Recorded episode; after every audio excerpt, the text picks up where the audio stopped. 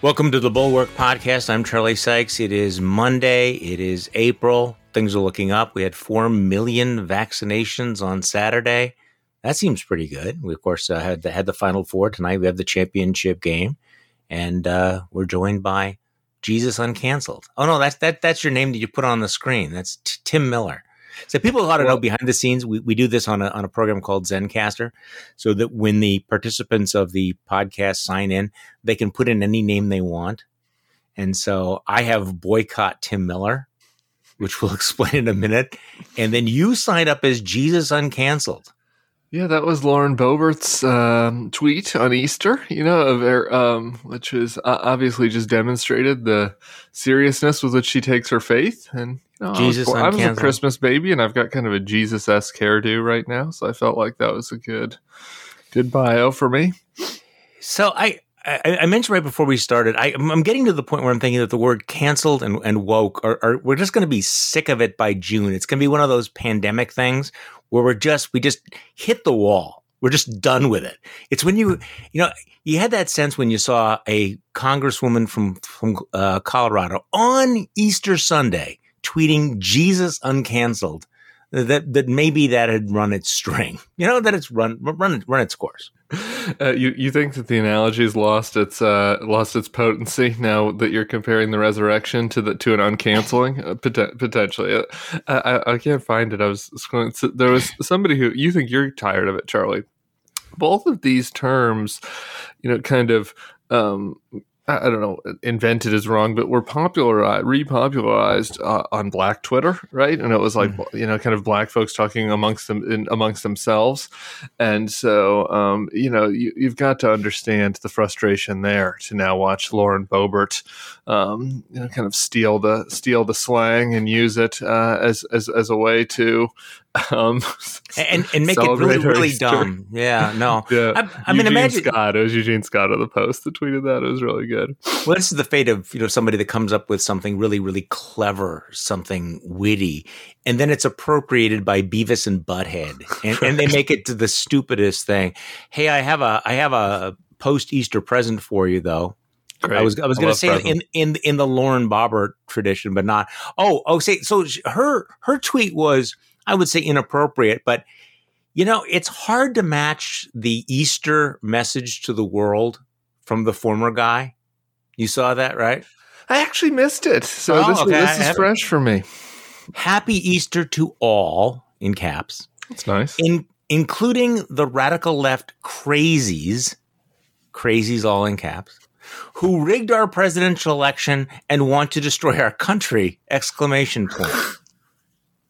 Okay, here's the test. Did I make that up or is that real? Okay, Tim Miller. Well, it's real real- because it's back to it's it's back to you know what the kind of tweets that he was sending before he even ran. You know, remember when he, it was like back in the Trump's heyday of where, where when he got popular into Twitter, he would do things like. Happy 9/11 anniversary to even, especially to the haters and losers. I'm, I'm making that one up. Like it was, No, uh, he pretty was, close. was- yeah, he would literally do stuff like that. So, um, you know, everything's old is new again. Um, Yeah, remember when we used to say the presidency changes a man? Well, apparently not. at, at all. Okay, so here's my post Easter present. The former Speaker of the House of Representatives, John Boehner. And by the way, I would really love to get him on this podcast. I just, I just want to say this. I just want to put it out there. I would love to have John Boehner, but, but I want to tape it after eight o'clock at night. You know what I'm saying here? So I think that um, he could probably be after one in the afternoon, but I see what whatever. you're saying. So, so he he um, he did an audio book of, uh, of of of his new book, which is coming out next week. And apparently, I mean, the word the word on the street is maybe maybe it's shtick, maybe it's real that uh, that was uh, it was uh, Cabernet enhanced, shall we say?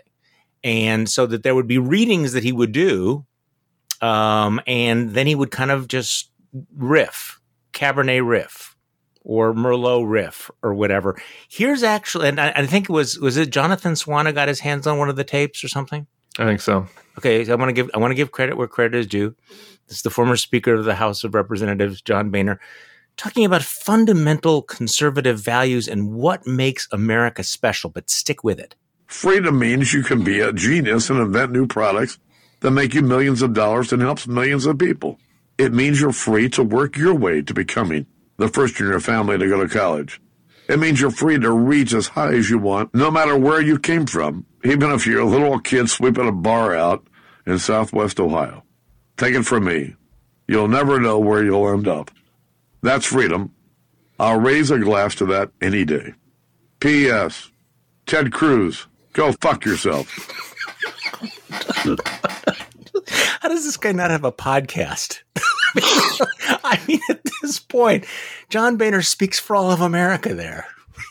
yeah, well, so Charlie, I hope this doesn't hurt your ability to get John Boehner on the podcast. So if you're listening, no. speaker, just go ahead and press the fast forward button a couple 30 seconds. Um, but, uh, you know, you, this is maybe a theme of today's podcast. You can hold two thoughts in your head at the same time. One thought being, that's a really funny line. Uh, and the other thought being, kind of F you, John Boehner, from me. Um, I, I, John Boehner is writing this whole book, and and his his his PR strategy seems to be to attract liberals.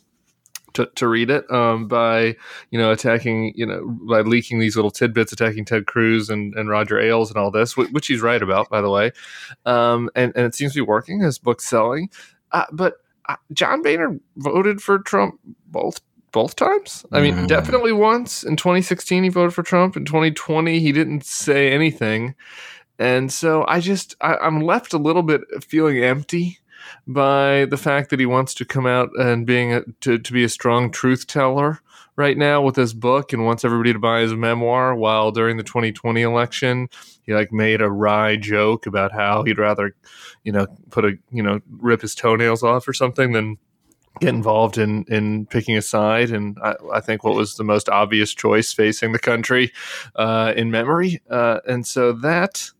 Hmm, I, I, just I don't know that I'm going to be purchasing it. I'll t- I, I can chuckle at that clip without without with saying that I'm a little bit a little bit mm, on on John Boehner. Yeah, I'm I'm, I'm going to purchase the book because I I want to. I'm, I'm probably going to get the audio book too. I, I have I have a really long drive. Um, is is it next week is coming out? I have a I have a long drive this week. I, w- I might get it on audiobook to just to listen to it. Okay, so I have I have something else. You and I have not talked about Matt Gaetz, and this this story is just gets gets furrier and furrier and hairier and hairier. Um, but um, Uh, Mehdi Hasan has a show on Peacock, but also on MSNBC. You, are familiar with Mehdi Hasan's stuff? I do, yeah, yeah, yeah. I'm a, I am a big fan. Now, he is way to the left of me. I understand that we are not ideologically aligned, but he is one of the real bright rising stars. I mean, this guy, this guy is gifted. He strikes me as have you ever noticed the difference between BBC interviewers and American television interviewers? The BBC guys are way more aggressive. Yeah. And they, and they're just I, am not trying to diss anybody, but but they they function at a different level of real preparation and just never letting anybody get away with any shit. I mean, so and Mehdi Hasan is from that sort of school. So uh, we we could spend a lot of time talking about Matt Gaetz, which I'm sure we'll do over the next few weeks. But he here is Mehdi Hasan in one minute summarizing Matt Gaetz. Everything you need to know about Matt Gaetz before this Pizzagate Gaetz controversy in 60 seconds. Ladies and gentlemen, I give Mehdi Hasan gives you Matt Gaetz the clock. Matt Gaetz was elected to the Florida House in 2010, backed by his daddy Don Gaetz' deep pockets and Republican connections. Just two years after being arrested for driving under the influence. As a Florida legislator, he mocked women in tattoos for using welfare, called for recipients of welfare to be drug tested, suggested two black members of the state Senate did not know how to write or spell, and was one of only two Florida House members to vote against a bill criminalizing revenge porn. Elected to Congress in 2016, Gaetz invited an accused Holocaust denier to be his guest for the State of the Union, appeared on Alex Jones's InfoWars show, claimed Attorney General Jeff Sessions was a hostage of the deep state, called for the firing of Robert Mueller, defended Trump's description of Haiti as an S-hole country, talked about cultural genocide, falsely accused George Soros of funding a migrant caravan 10 days before white supremacist massacred 11 Jews at a synagogue, wore a gas mask to mock the threat from COVID, attended a maskless party for young Republicans in New York at the height of the pandemic, and was the only member of Congress to vote against a bill to combat human trafficking. Funny that. In February, during the second impeachment trial, Matt Gaetz said he would quit his job and leave his home to defend Donald Trump. The question is, will Donald Trump now do the same for him? No. Answer to that. 60 seconds. You know, I, I, feel like just sort of like lying back and lighting up a cigarette now, but I don't, I don't, I don't smoke. Uh, I, I will have one. I have like one cigarette a month, Charlie, and so I might have to use mine up on that this afternoon. That was really good. Um, no, just minor correction to Mehdi. I think he went to multiple, multiple maskless uh, uh, parties at the height of the pandemic, including the one, the viral video where he's uh, he's he's doing karaoke to Wagon Wheel. Do you see this? And has kind of a young woman scratching his back, and they're all they're all maskless in a tiny hotel room. Uh, anyway, it's a this is well, a interest. He's an interesting character. It is interesting and not a surprise that that every it turns out that everybody hates Matt Gaetz with the exception of Marjorie Taylor Greene and, and Jim Jordan. But everybody else in, you know, among you know on the Republican conference appears to be really enjoying this. Now they're not necess- they're not calling for him to resign or anything like that because I think they just figure that he's going to fall apart on his own. But you, you, you can tell is this is right, the one though? thing that has brought together brought together more than 400 members of Congress, um, and they're all sitting there with popcorn.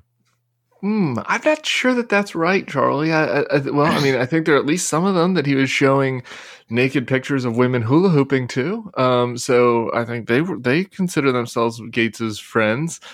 Um, I, I, mean, he is he's kind of a uh, you know the type of person that would rub you the wrong way um, no pun intended um, for sure and so i think he does have people that don't like him but i, mean nobody has spoken out I, I, don't i just you see the mm-hmm. misalignment between the parties I, I, do think this is important like the at this point andrew cuomo now it took a while so you know, maybe maybe people will come around. Though I'm not hopeful, but uh, the entire Democratic delegation has called for Cuomo to resign at this point um, in New York. Uh, whereas you get no- nothing from Gaetz. I-, I-, don't know that they assume that he's going to um, you know, just fizzle out. I mean, remember these were people that ended up supporting Roy Moore when it came around to it uh, after he was, you know, in ephebophilia. That, that was the big defense of Roy Moore at the Federalist. You remember this wasn't pedophilia; it was ephebophilia. Mm-hmm. uh, Fourteen to seventeen. That's a different different animal here. Let's not let's let's let's make sure we're precise in our criticisms. Um, and so I, I, I don't know. I mean, I, I think that there is right now no guardrails around the Republican caucus, and the people look around and they're like, they have no idea what the voters are going to find acceptable or unacceptable. They have no principles left. They have no standards left, and so, uh, like, they don't know where to draw any lines. So what's Trump going to do? See, you, you know, you, you can see what Gaetz's, uh, you know, m- mode is going to be when, when he was on Tucker Carlson's show and he said, yeah, Tucker, remember when you and I had that double date? Um, you know, you met her. And he's like, nope, no, I don't. You can imagine he's on the phone with Donald. Don, remember when we were, you know, hanging out, you know, and Mar-a-Lago with those really gorgeous chicks that you introduced me to? And so is, is Donald Trump going to go, I, I don't know you, Matt. No, I don't remember that. Or what's he going to do? You know, uh, I, I, think Donald Trump is going to say "f you, pound sand" to Matt Gaetz. I didn't didn't Trump forget Matt Gaetz's name at a rally uh, in the, That's in easy. the yeah. In well, the see, this is the thing stretch. about Trump is is he despises the people who suck up to him the most. Exactly. So, uh, yeah. Yeah, and Gaetz does have this sort of personality. I mean, I think this is the one thing that, that you are right about in observing this. He's kind of like the um, uh, you know, everybody had this guy in high school who was sort of like the obnoxious bully, but maybe he was a rich kid, right? So you'd throw parties at his parents' houses, and but everybody kind of hated him because he was sort of a dick. And then, you know, as as you get towards senior year, and as you get towards graduation, mm. people are like, wait a minute, I don't have to be nice to this guy. I don't have to be nice to this guy anymore. Like Gaetz like does have that, you know, persona. Like he, he he seems like the kind of guy that doesn't probably have any friends from Pensacola High or wherever he went or from FSU uh, that he's that he's maintained, that he's tried to kind of upgrade and you know, revise and extend his friend group as he gets more famous and, you know, as his hair gets bigger and he gets new teeth and all that. The hair is something, yeah. So, okay, I want to revise and extend something I said before that I was always, I was already okay. sick of the term canceled, but yep. I want to reserve it for Matt Gaetz canceled. I just, I, I'm, I'm going to, I won't be able to resist that if that ever happens. So I just don't think. it will. I mean, he he represents the panhandle, mm. right? I mean, is like a, I think is it's one of those things where unless he gets jailed. Uh, like I, I, there is just no enforcement mechanism for the Republican Party to actually you know hold anybody in line. Well- I mean, look, I, I was I was interested. Um, Felony uh, indictments. Yeah, J- J- Jonah was t- t- tweeted out the other day a clip from Bill Bennett's book, "The Death of Outrage." I, I really love this oh, one line. This is this is a this is one of the pull out kind of clips from the Death of Outrage that they put on the book jacket. The modern allergy to judgments and standards is deeply problematic. I just I love that I love that sentence because it could sound like a modern day quote with the use of problematic, but but but you know there are no judgments and standards left um, within the party, and so I, I just I, I don't know what is the enforcement recon- mechanism for getting rid of them for canceling them. I don't know, felony, prison. Felony prison, right? Yeah, I mean, some, some something like that. No, I has, has Bill Bennett gone on Fox News to comment on uh, on Gaetz? I don't know. I uh, nobody has talked about it on Fox News. I, I, I don't. That's true, I haven't that's seen true. the latest, but there was like a 48 hour period after it broke where nobody where nobody's talked about it. I guess they've decided it's not it's not news. You know, the other interesting thing about Gaetz to me is that he, um, he he he see you know he is he's a peer of mine, so I think he's an interesting case study, right? I mean he he's my age.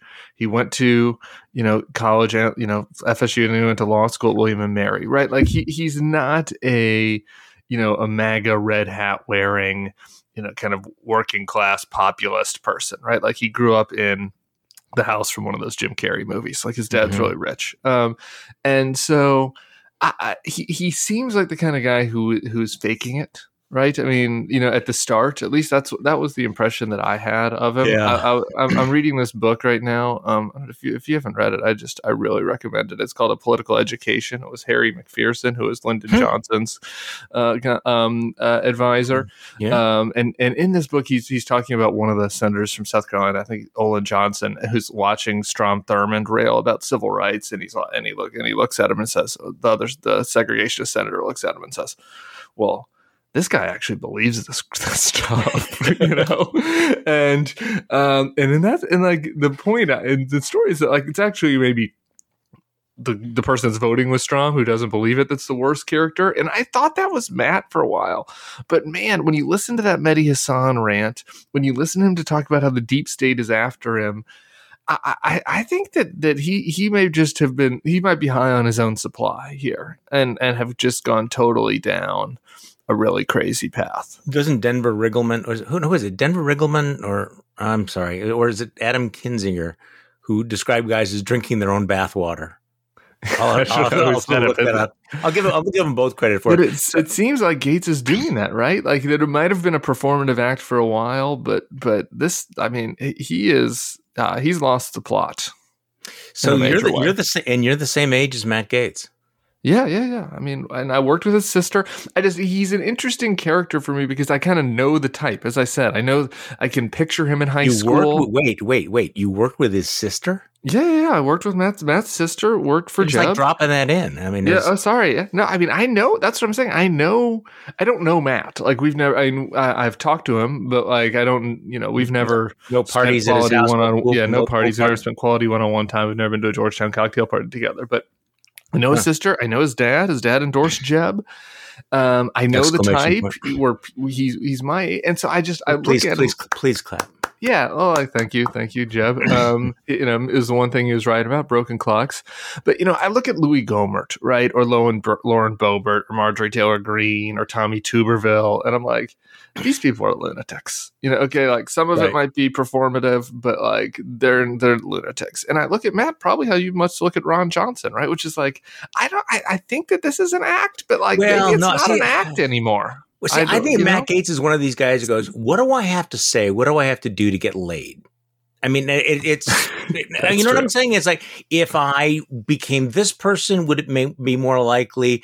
If I say these things, then I get to go to a TPUSA convention and all the college Republicans and the college high school kids. I, I, I don't know. So you're the same age as Matt Gaetz. I was shocked this morning. I was on uh, Morning Joe, and uh, I realized that I am the same age as Al Sharpton.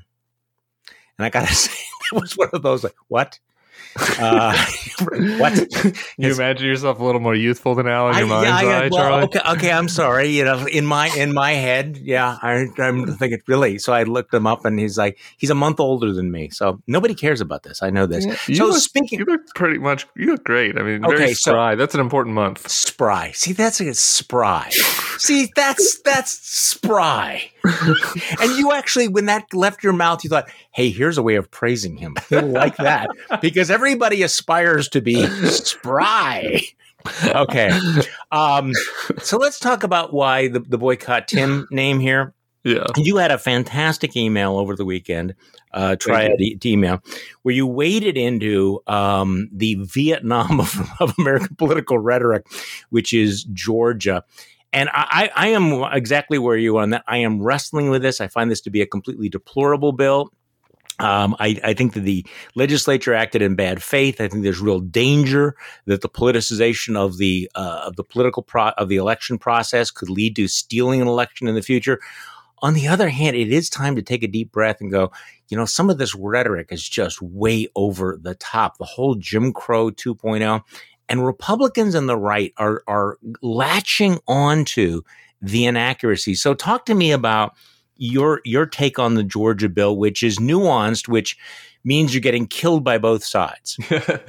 well, actually, I don't I don't know that it's that nuanced. It's kind of strident in one way, and um and and uh, very specific specific in another. But uh, look. Let me do the big long wind up here um, for for for everybody because I think it's important what is happening with the Republican Party um, in in the wake of Donald Trump's loss in November is absolutely unconscionable in every ma- in imaginable sense. Um, uh, the, the concerted effort that's going across uh, that's going around across many states to limit the vote is is based on a lie that has caused the death of a police officer and the siege of our Capitol. It is racist. It's specifically targeting, um, you know, uh, black communities in in urban in urban centers throughout the country.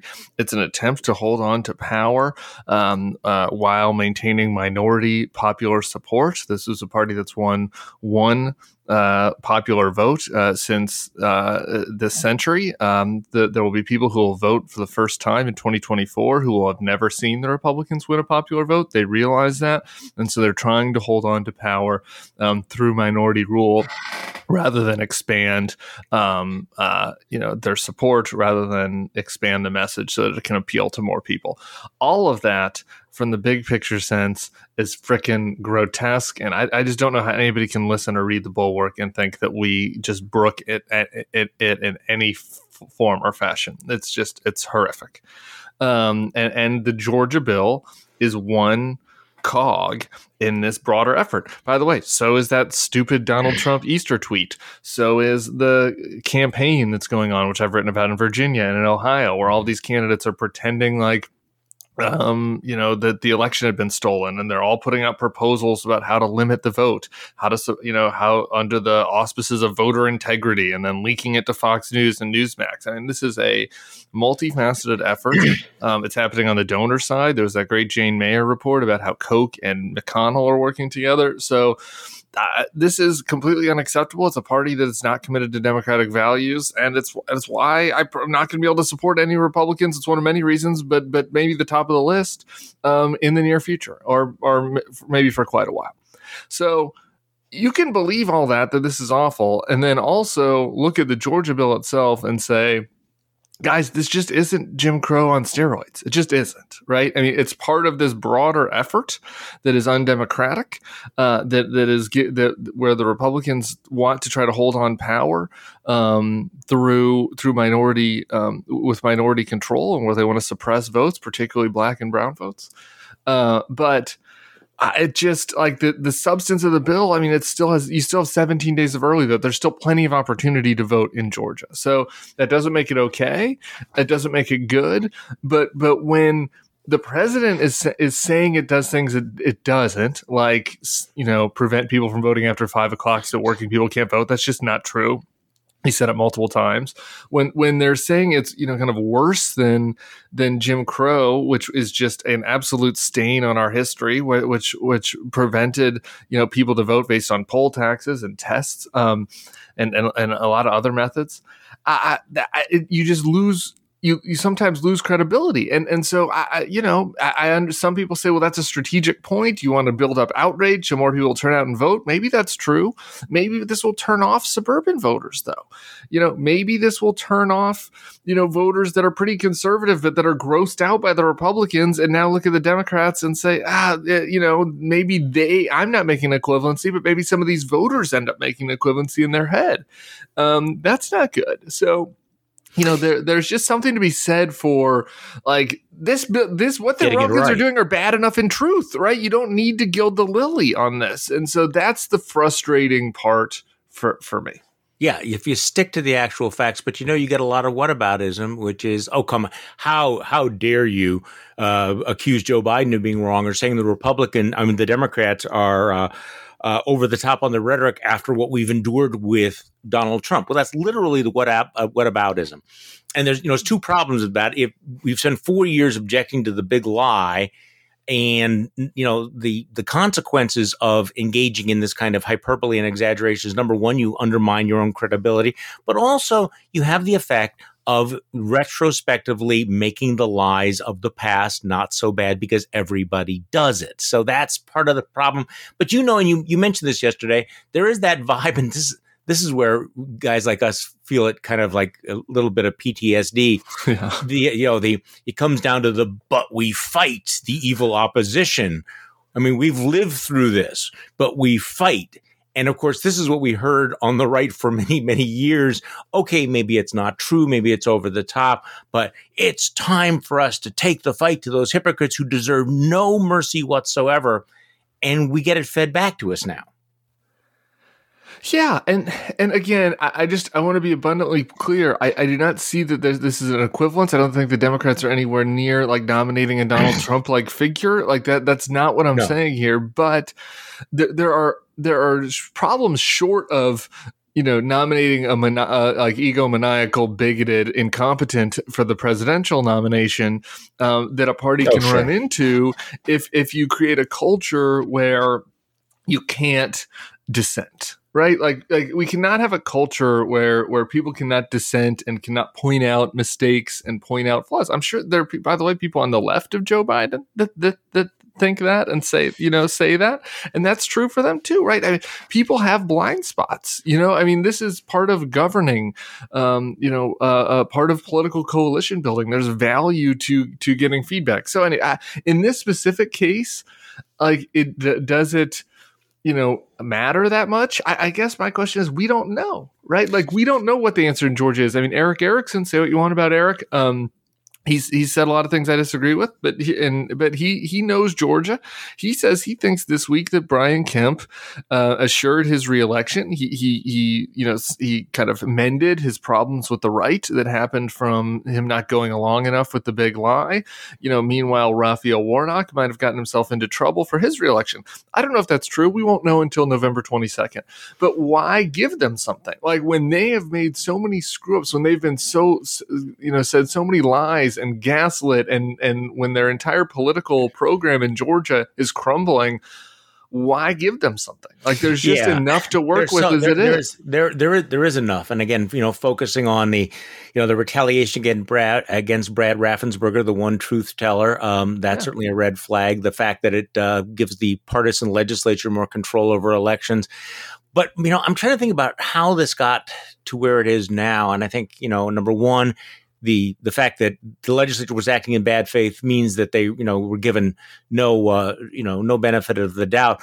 But also a lot of the worst stuff that was proposed and debated was stripped out in the end. So that's where you get the Nate Cohns and you have uh, Will Saletan from Slate and uh, uh, you have Glenn Kessler, who is the the fact checker for the Washington Post, going in and saying, you know, um, this actually expands the days and the hours available for early in person voting. Uh, it does things like requires polls with long waiting lines to add staff or another precinct for the next election. Uh, it has an online uh, option for ballot applications. It does require at least one drop box per county.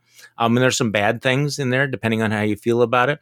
But uh, the voter ID requirement basically says uh, substitutes the uh, signature matching for putting your your either your driver's license ID, your other uh, you know ID number on. It's, it's, more it's more efficient there. And I, I, think you saw. Did you see woke Joe Walsh's uh, tweet about this? no, I didn't. No, it was, it was, it was, it was it was pretty good. You know, the former uh, Illinois congressman. So Chuck Schumer, like a lot of folks, who puts out a a tweet saying, you know, racist voter suppression laws are now hurting Georgia's voters and its economy. Georgia Republicans should be ashamed. We would welcome Major League Baseball to come play the All Star game in New York. And Joe Walsh tweets out, and he's factually correct about this New York only allows nine days of early voting. Georgia's law allows 17 days of early voting. New York does not allow so called no excuse absentee voting. Georgia does. It is also illegal in New York to serve food and water to people in line. So he says, Senator, it sounds like it's actually harder to vote in New York than Georgia. How come? And this is kind of an awkward thing because I saw you you linked to this as well.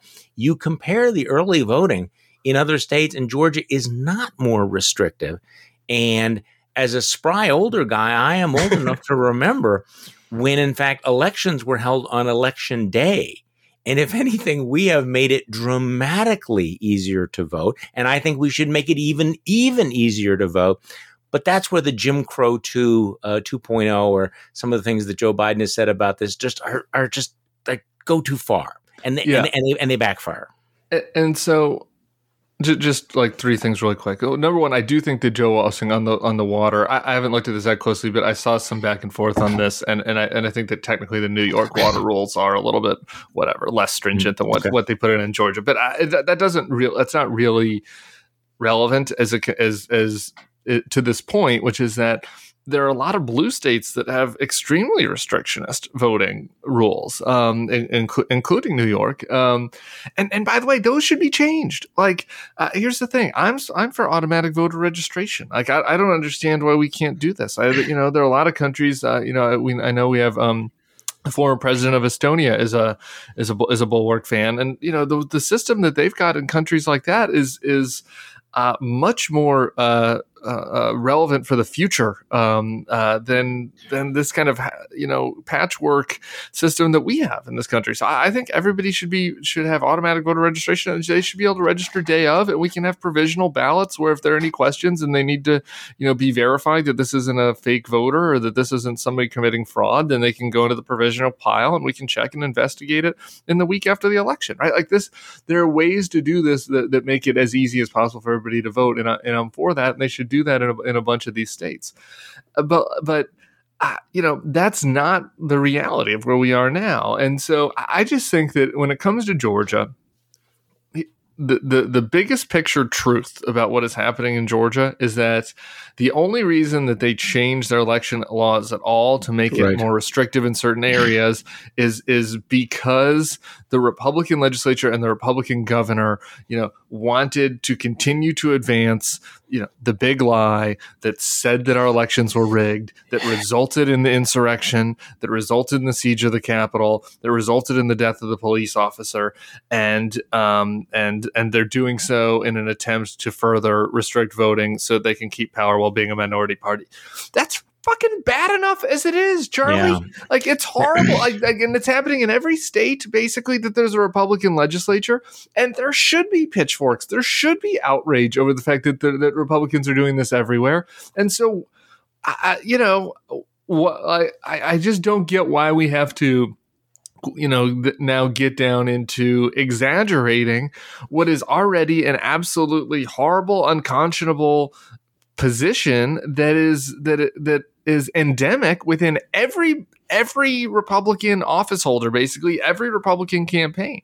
So I, I wrote about this morning. Sort of a, a related development here. You know, after, Major League Baseball decided it was going to move the All Star game, even though, by the way, Stacey Abrams and other uh, Georgia Democrats said they didn't want them to do it what's interesting to me is is this new right wing cancel culture where you have Donald Trump and and of course everybody else from you know Matt Schlapp and Ronna McDaniel and uh, um, uh, Hugh Hugh Hewitt all all all in that we have to boycott Major League Baseball.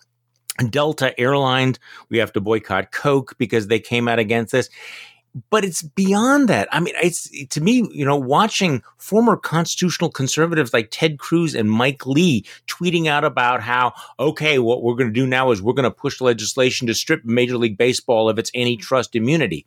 Now, I'm agnostic about whether they should have antitrust protect. Let's leave that aside. Clearly, what they're doing is they're saying because of this political action, because they are ideologically, um, they've committed an ideological crime. We're going to use the power of our offices to use the power of the government to punish them. And your good friend, the culture war ambulance chaser Chip Roy, um, also put out a tweet. I will co-sponsor this, this legislation and aggressively push it. Major League Baseball, happy to have ID required to pick up tickets, but not voting. American Airlines and Delta, you're on notice too. And he's retweeting one of his colleagues who said, in light of uh, MLB's stance to undermine election integrity laws, I have instructed my staff to begin drafting legislation to remove Major League Baseball's federal antitrust exception. So they're not even pretending that they are not retaliating politically using the power of the government to pass legislation to punish a private entity for its political actions. And this is not a one off. You saw Republicans and the Georgia legislature come close to stripping a tax provision from uh, from Delta Delta for because they're doing this. You know that your friend Josh Hawley, you know when he's not fomenting insurrections, is is Why threatening all, all my friends. I just, I just, Roy, Josh Hawley. Uh, so yeah, and then what is it now? Uh, uh, McConnell, Mitch McConnell is taking aims at corporate U.S. He says parts of the private sector keep dabbling and behaving like a woke parallel government. Corporations will invite serious consequences if they become a vehicle for the far left mobs to hijack our country from outside the constitutional order. Well, I don't know. Um, Mr. Miller, that sounds like I, a threat to me. That's like I, no I nice nice corporation you have there. It'd be a shame if anything bad would happen to it.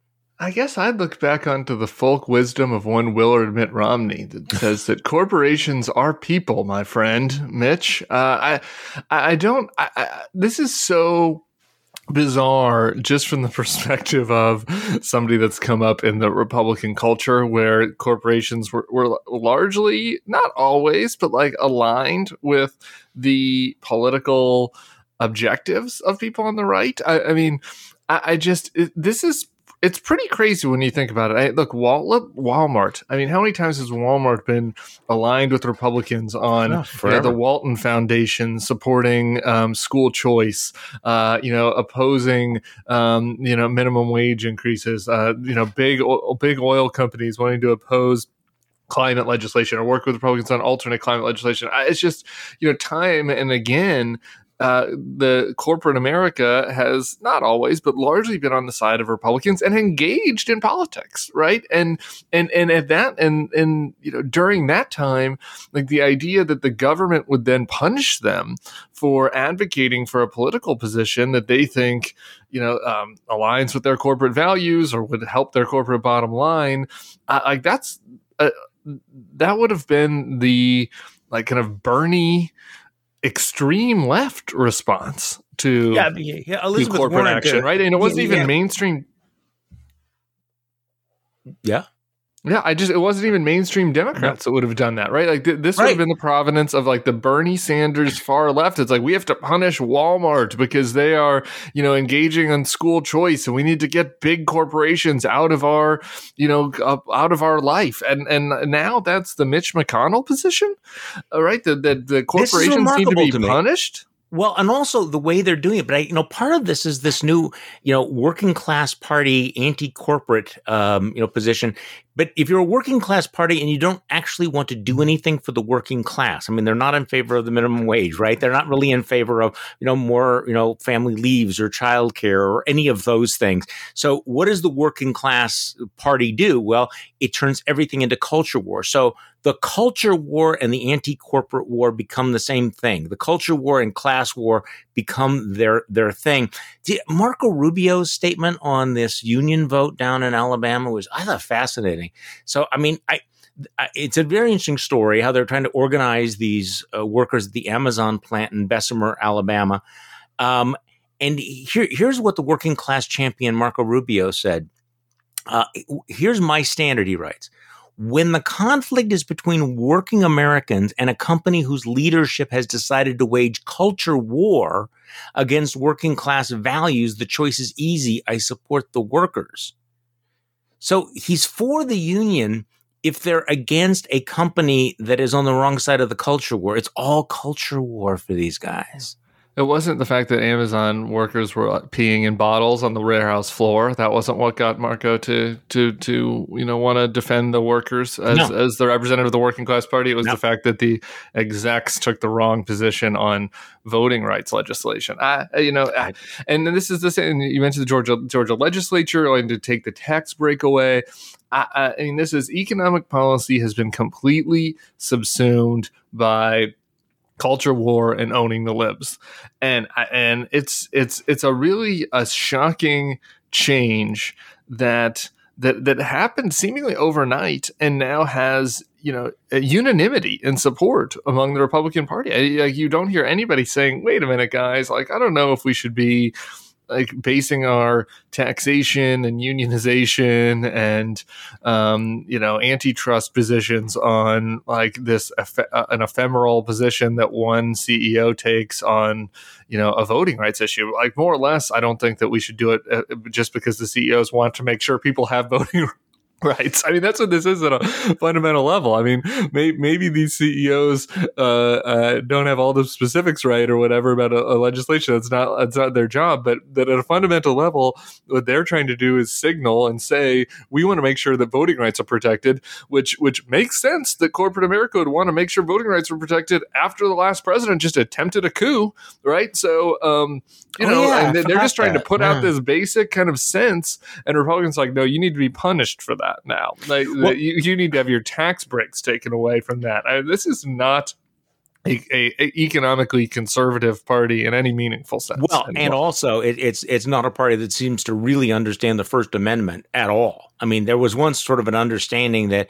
you did not use government, you know, uh, force to retaliate against someone for criticizing a politician or for criticizing a, a government action. So I'm getting a lot, seeing a lot of comments and emails and social media posts from people who I think misunderstand something or haven't caught up on something that you know the the question well are republicans biting the hand that feeds them because you know they are financed by corporate america you know these big checks?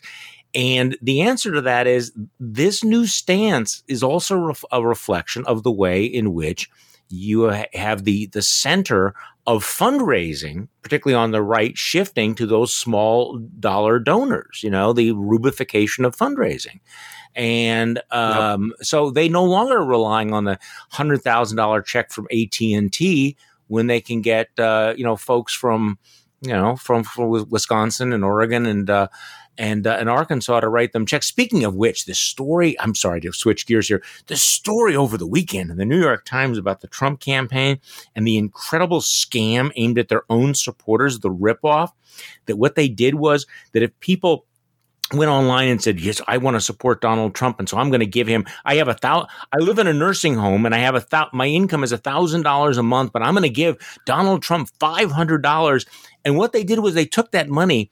And because they had an obscure box check that nobody could see, it became a recurring payment. So this person, you know, a couple of weeks later says, I've given them $8,000 or $9,000. They sucked it out there are some estimates that as much as 3% of all of the credit card fraud complaints were aimed at the Trump campaign because they went out to rip off their own supporters. And the stories are just stunning. It's just, I, again, I, I feel like maybe we're repeating ourselves because, you know, Tim, that, you know, this whole thing was a scam.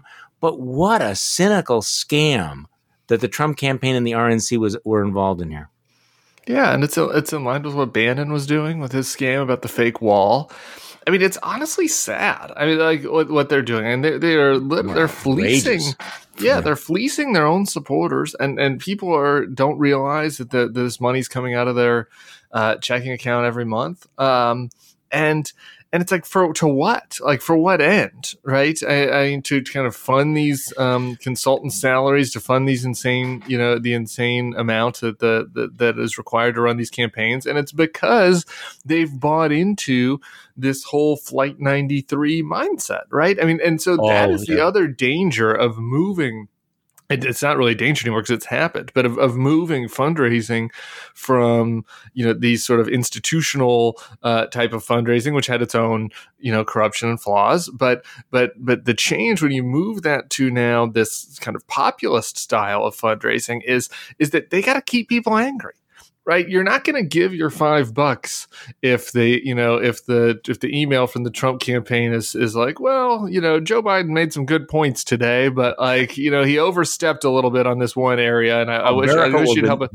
right? Like that's not. They have to continue to keep up to keep up the heat and to turn you know the volume to eleven on the fact that they're stealing the country from you. All the types of things that led people to storm the Capitol with Donald Trump flags and and spear police officers, right? Like that. That's what they have to do to to keep the money coming in. Um, in addition to kind of tricking a lot of their you know older and let's just be honest like older and less educated supporters who are not as uh, familiar with kind of uh, with um, you know, the, uh, how, how how to you know use these sorts of online platforms. They might not understand all the little boxes you got to uncheck, you know, to to prevent this thing from being a recurring donation. You saw that to the tune of like nine figures. People that tried to claw some of their money back. So I, I just, I, I, mean, what is happening is really, really gross. It's part of this broader scam, but it is now well, what they're fully bought in on. When you look, so when you see this anti corporate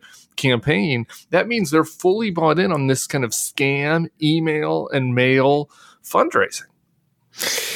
You know, what what is startling reading that story is to realize the extent to which they have convinced people to give large amounts of money. I you know I I, I think you know shorthand we talk about you know people giving five dollars, but some of these stories that that are in this uh, you know piece that I would think a normal person would be embarrassed at the at, at, the at the lower level contribute. Let me explain what I'm getting at here. So let me read you two paragraphs. This tactic that they used of making these recurring payments ensnared scores of unsuspecting Trump loyalists, retirees, military veterans, nurses, even experienced political operatives. Soon banks and credit cards were inundated with fraud complaints from the president's own supporters about donations they had not intended to make, sometimes for thousands of dollars. Listen to this story. Bandits, said Victor Amelino, a 78 year old Californian who made a nine hundred and ninety online dollar uh, uh, online donation, nine hundred ninety dollars online donation to Trump in early September via WinRed. Okay, so nine hundred ninety dollars for this seventy eight year old retiree. It's a lot of money. But what they did was they made it recur seven more times, adding up to almost eight thousand dollars. I'm retired, he said. I can't afford to pay all that damn money.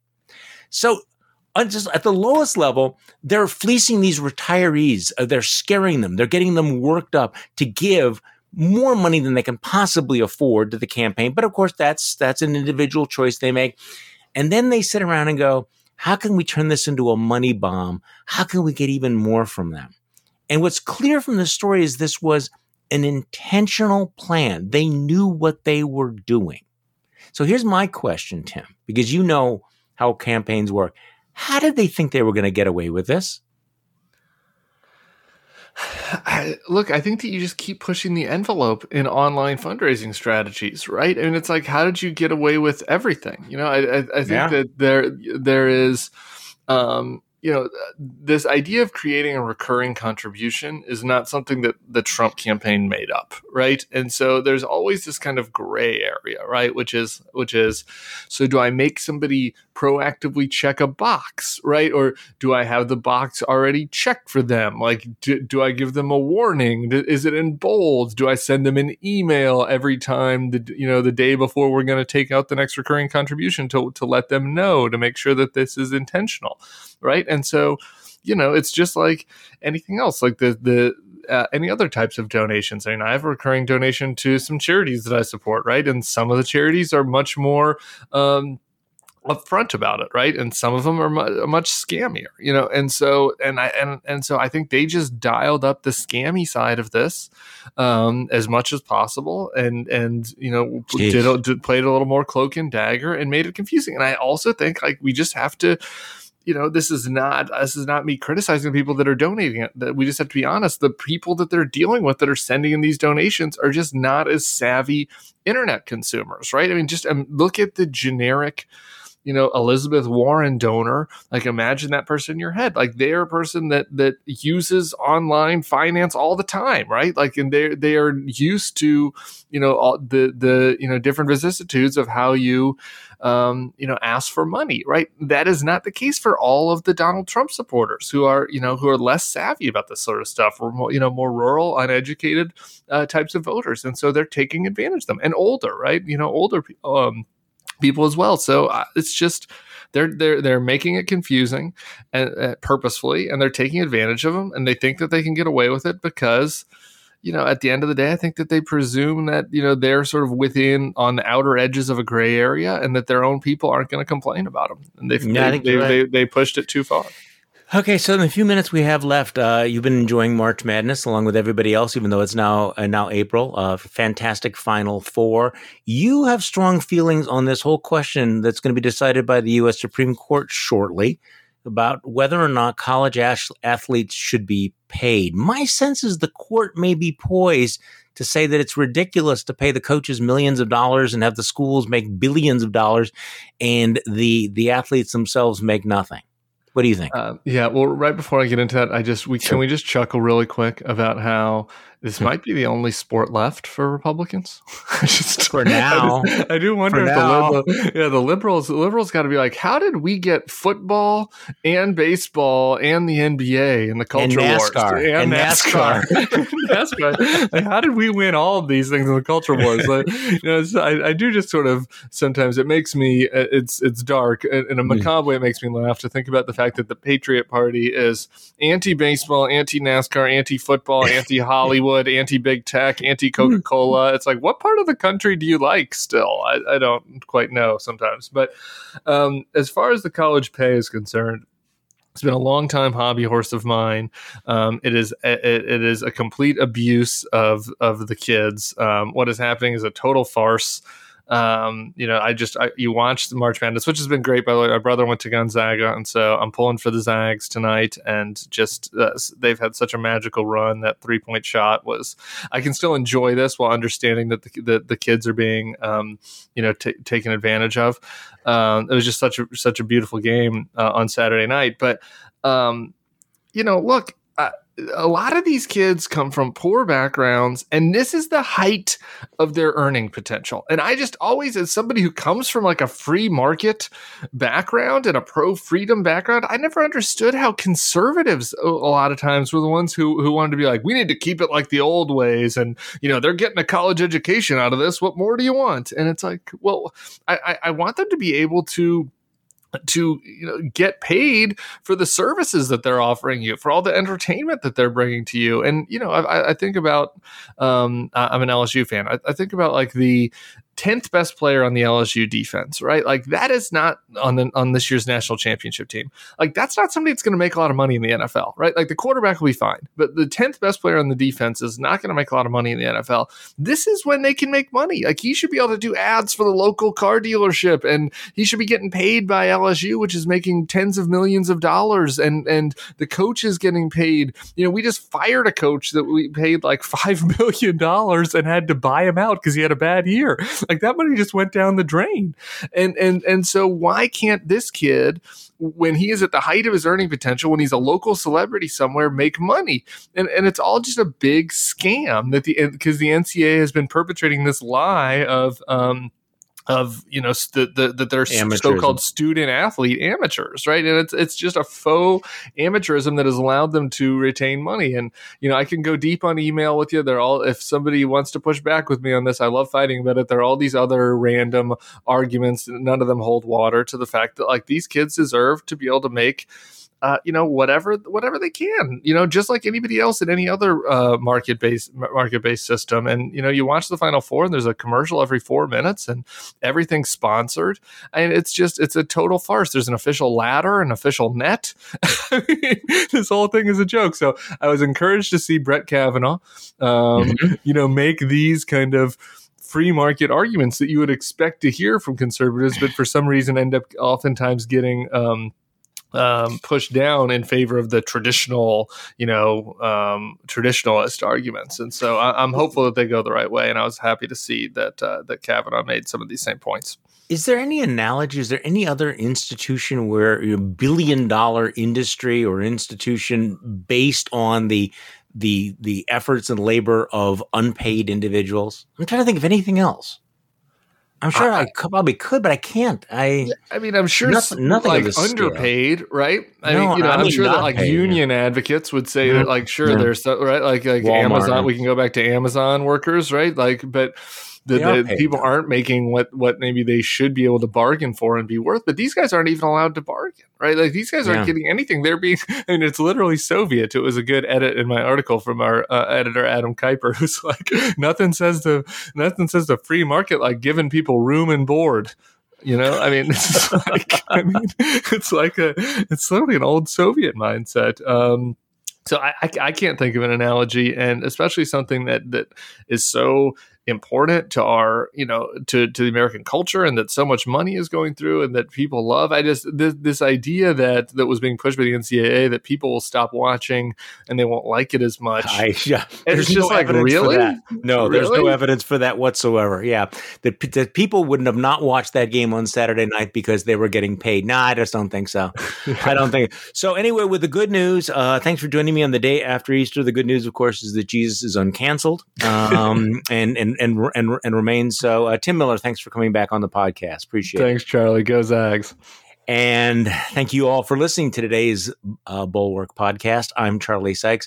I, I was going to ask you whether you know what I'm going to do tonight. I'm going to actually watch that HBO QAnon special. I don't know whether you've seen that. I haven't watched yeah. it. I want to. I can't. No, no, I'll be watching it tonight. I'll be watching the Zags, but but maybe we can I, talk about it next week. Yeah, you know, see now I have to make a decision about that because we have a podcast about QAnon tomorrow. So um, I definitely have that on my list. In any case, thank you for listening to today's Bulwark podcast. I'm Charlie Sykes.